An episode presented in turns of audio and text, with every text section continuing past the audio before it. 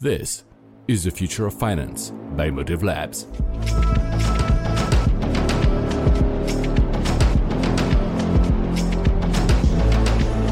Hello, and welcome again to the Future of Finance, the podcast where we live and breathe the next generation of financial technology.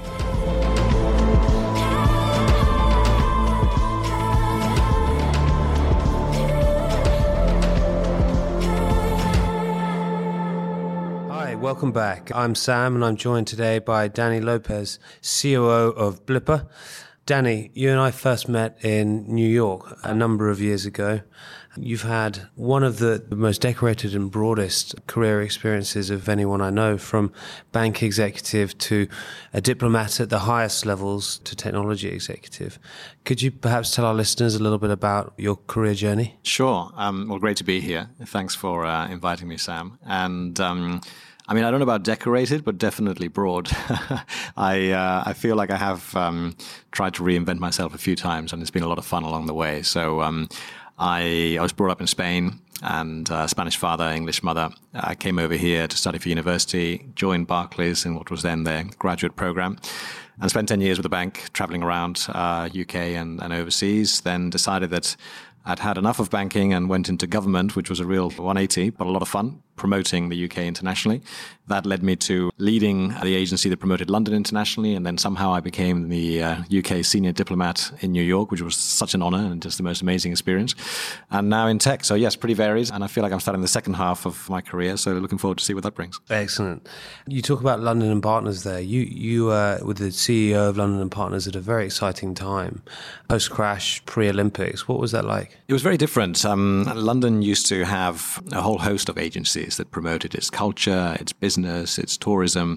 And uh, Boris, when he was mayor, was very keen to bring it all under one roof. And so we created London and Partners, bringing all of that together to promote London uh, internationally. And of course, yeah, think about where we were. You know, post crash, it was hard. Uh, at the same time, there was a lot of excitement starting and bubbling around uh, around the Olympics, and we realized that we had, you know, not just one in a generation and one in a lifetime opportunity to promote London like never before. And mm-hmm. the optimism, the positivity came through really strongly and it had an impact on everything. Inward investments grew heavily, tourism, of course, lots of excitement, culture. I mean, you know, where do you start?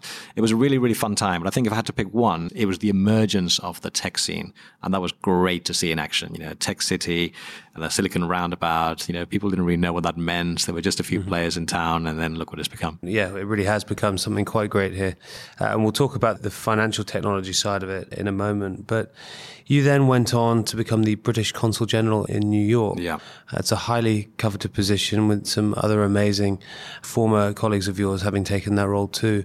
What exactly does it involve? What do you have to do as the British Consul General? Well, I was very fortunate. Um, David Cameron and William Hague at the time decided that they wanted somebody in that role that had a commercial background. And, and as I say, it was just the most amazing experience and such an honor to be able to join the Foreign Office and, and promote the UK in New York. So it was a dual role. One part of it was the diplomacy, so uh, being the face of the UK in uh, New York, engaging at the very highest level in the political scene, the business scene, the cultural scene, being the person who can host, um, create opportunities for visiting senior members of government, uh, the royal family, you name it. You know, you're basically networking and creating creating value and opportunities. But then, of course, I also led the trade and investment agenda, which at the time was UK Trade and Investment, now the Department of International Trade over 150 people in 12 offices across the US and Canada, and that was all about generating inward investment and promoting trade. So just a fantastic combination of business and kind of everything else. You get a front row seat in terms of what's happening in the world. And I think my highlight would have to be hosting uh, the Duke and Duchess of Cambridge when they came to New York for what was an incredible 48 hours, and I think had the most kind of long-lasting impact that we, that we could ever imagine. It was amazing. Do they, uh, forgive the uh, informal question, but do they bunk down at the residence with you when they stay there? Actually, they didn't. Uh, we did host Prince Harry in 2013 when he came over to New York, and we hosted a lot of people. But on that occasion, they uh, they didn't uh, they didn't stay at the residence. Actually, the residence was another highlight. You know, there I was in New York, having been there a few years before, working for Barclays, uh, living in a rather small apartment in Midtown, and all of a sudden I got to live in this most amazing residence, 9,000 square feet, where you know pretty much every day we entertained who's who of, of New York City, and that was just pretty incredible. Amazing. And you're still involved with, with a number of organizations over there. The FinTech Collective, a, a VC that we admire a huge amount, a number of charities. How often do you get back there? And yeah, what are the organizations that you're still spending time mm. with? Well, I get back to uh, to New York quite frequently. Um, well, at least once a quarter. Um, in my current day job at Blippar, we have an office in uh, in New York, so I spend a bit of time with uh, with the team there.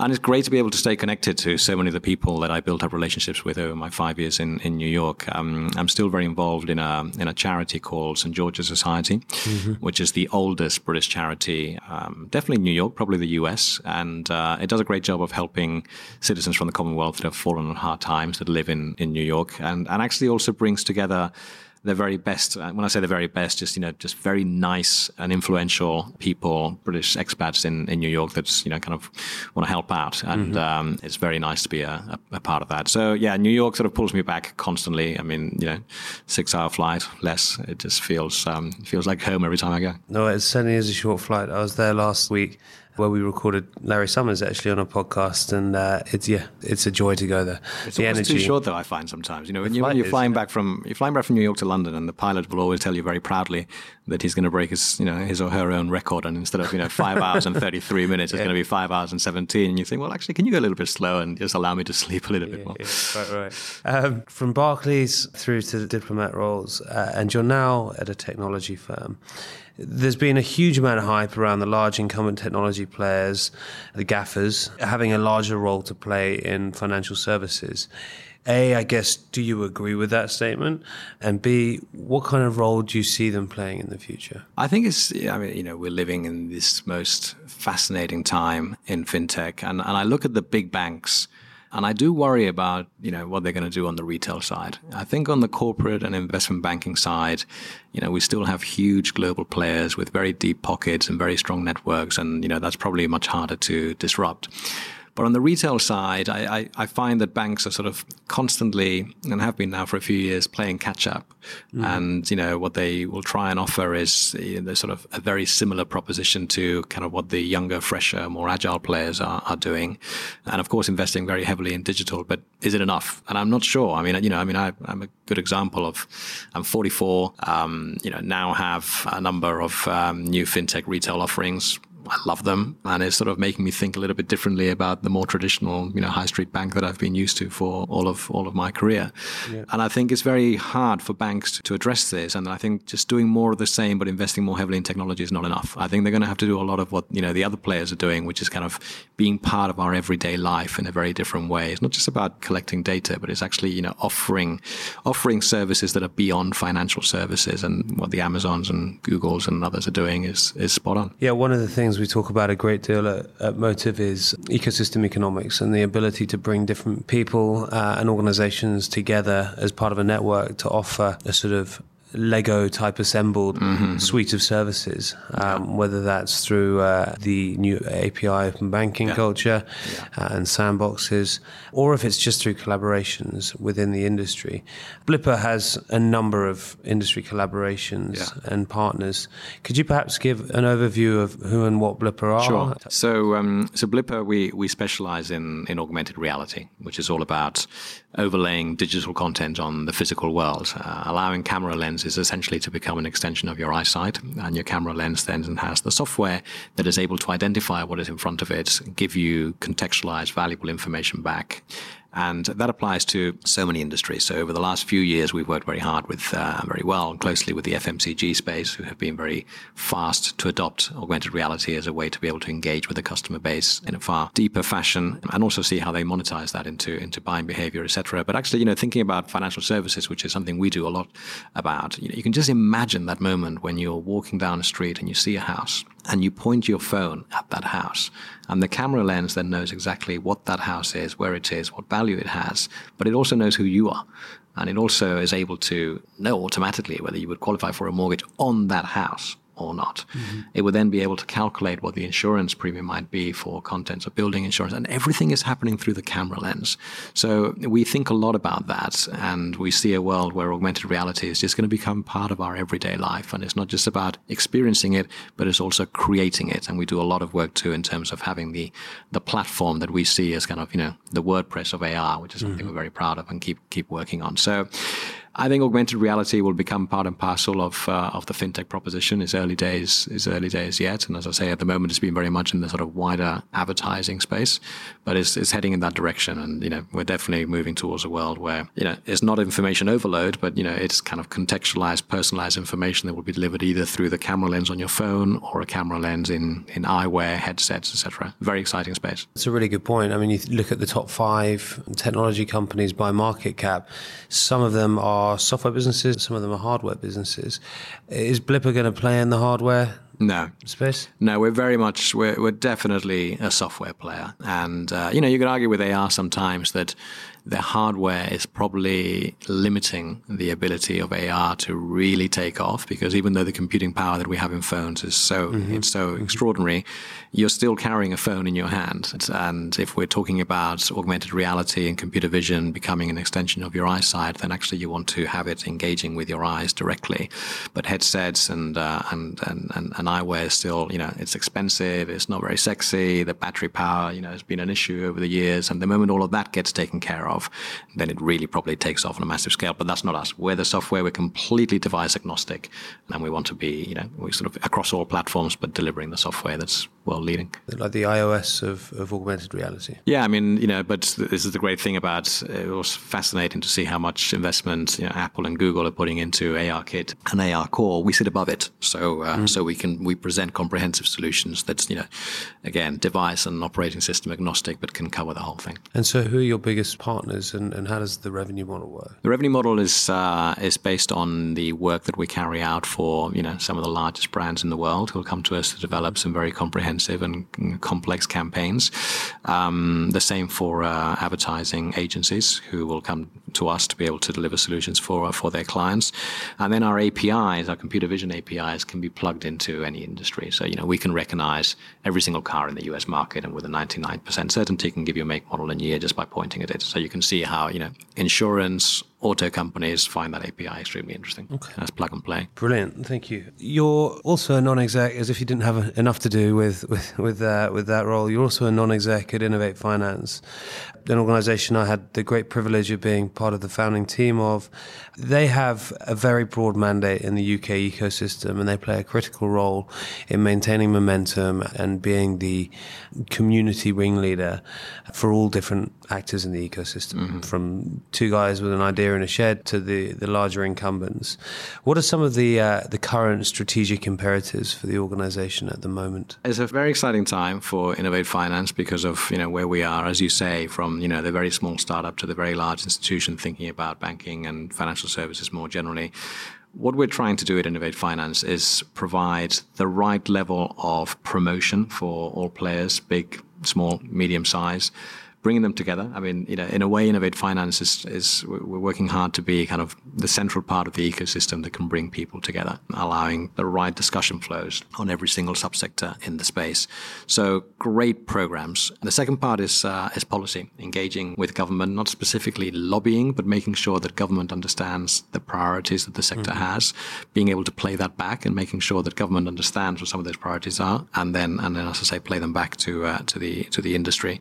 So a lot there in terms of promotion, a lot there in, in terms of uh, programs, and then celebrating the success. You know, so much is about making sure that, again, from small player to big player, we really celebrate not just in the UK but globally mm-hmm. everything that the fintech community is achieving. So you know, those are uh, those are the three key priorities. But I just I, I just find you know the whole sector so fascinating. I was having a conversation this morning with somebody as I was coming in to, to see you about how they felt around having Amazon in their home, listening to what they're saying, adding value to their life. And then we were having the discussion because I mentioned we was, I was coming here around, well, what role do they play in financial services? And I just think it's, it's incredible to think about, you know, the, the sort of key question all the time is, are they going to come into banking? And, and I think it's so much of this is, actually how they're they going to build on everything they know about you mm-hmm. and then be able to offer the right service? So, you know, is Amazon going to come up with a bank tomorrow? I mean, you know, maybe, but you know, surely it makes more sense that if through their devices they can lock your door and understand whether there's a potential fire hazard in your home, mm-hmm. and they see, you know, see and listen to that every day, then all of a sudden insurance becomes a very different proposition. And I, yeah. and I think there's just thinking about all of that for the big players and the small players and having an organization like Innovate Finance that facilitates that flow of information and discussion, brings it to government and back and allows the ecosystem to come together is what it's all about. Absolutely. You've just reminded me, I was in uh, China recently with Sir Tim Berners-Lee and he did a, almost like a role play on stage talking about an AI assistant yeah. communicating with its, its user. And one of the things he talks about passionately is the AI working for the consumer. Yeah. And I think, to a point the Lord Mayor also made, the crux of this next evolution, the next stage of technology is going to be built around a values yeah. um, set of frameworks. How do we keep control of this stuff mm-hmm. um, and make sure that it, it, works for the benefit of society and the economy? And I completely agree. I mean, it's it's yeah, it's the old cliche, but really have to embrace everything that's coming our way. And you know, of course, it's natural that we're going to have some concerns, and we should address those concerns properly, and you know, through regulation, of course. But you know, those concerns should not mean that we can't add so much value to to our life. I mean, one of the questions I always ask audiences when I talk about augmented reality and computer vision is whether they would be comfortable in they essentially choose whether if you point a phone at their face, you would be able to know potentially their name, maybe their nationality, and if they have any illnesses. That is absolutely their choice, so nobody's forcing them to do that. But if they chose to do that, would they be okay with that information being out there so that they're traveling around the world, they faint, they left all their documents at the hotel, and somebody is able to just point their phone at their face and obtain valuable information that might save their life? And I always ask the same question Would you be okay with that? Mm. And typically, around 80% of an audience will say no. We have this sort of natural instinct, I think, still of being very concerned with all, where all of this is going. And people aren't thinking about whether it, you know, saves their life, takes them to the embassy that will be able to take care of them. So they're not thinking about the value, they're thinking about this is, sounds very dangerous. And I think so much of this is trying to make sure that we're able to emphasize and talk about all the good things that we're trying to do. And then people will come along the journey. I mean, it's happening that's, anyway. That's human nature. Yeah, I of course. Yeah, Henry Ford said if he'd asked the people what they wanted, they would have said they a faster horse. Exactly. um, and I remember when Airbnb came out, I was the first person to say that I would never stay on one, and now yeah. it's a frequent occurrence. Yeah. You're right. I think we have to embrace. Right, through to uh, I've got a couple questions for you that are, are, slightly less professional, not inappropriate, I should add. Um, but you've had a very diverse career, as we've spoken about today. Who, through your career, have been some of your most important business role models? Yeah, I mean, gosh, I feel like I could spend another 20 minutes talking about, about that. I mean, a few I, I would highlight. I mean, I've had great bosses, and I sort of feel like they may not necessarily people that everybody would recognize, but it's always important, I think, to be able to draw on role models that you've seen in action. And for me, two of those would be um, Sir Andrew Cahn, former um, CEO of uh, UK Trade and Investment, and Sir Peter Westmacott, who uh, was the uh, our ambassador in the US, and learned so much from them. And then I feel like people like Mervyn Davies, mm. former CEO of Standard Chartered, who was then also an outstanding minister. So he really bridged that gap in the private and public sectors. Would be somebody I would I would highlight. Um, I'm going to give you two more, and then I'll tell you why. Helena Morrissey, I would definitely pick um, pick her.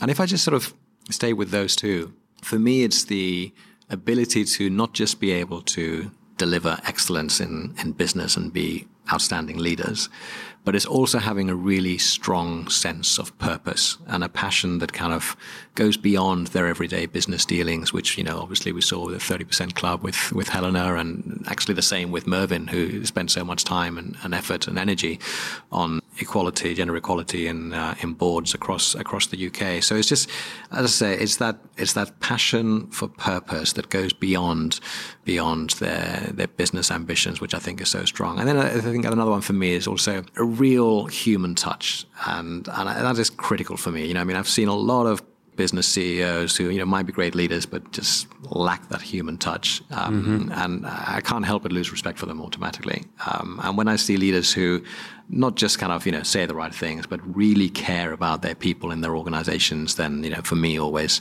my respect you know is, is a 10x on that. And the final one I'd pick um, somebody I don't know well, but I, I think is a very interesting story is Anthony Jenkins, who from CEO of Barclays has gone on to to 10x Technologies and and you know understands the sector inside out and has then thought about how he goes about trying to reinvent it. And it's a sort of corporate reinvention as well as a personal reinvention, and I admire that a lot. Yeah, I agree with all the, all those points.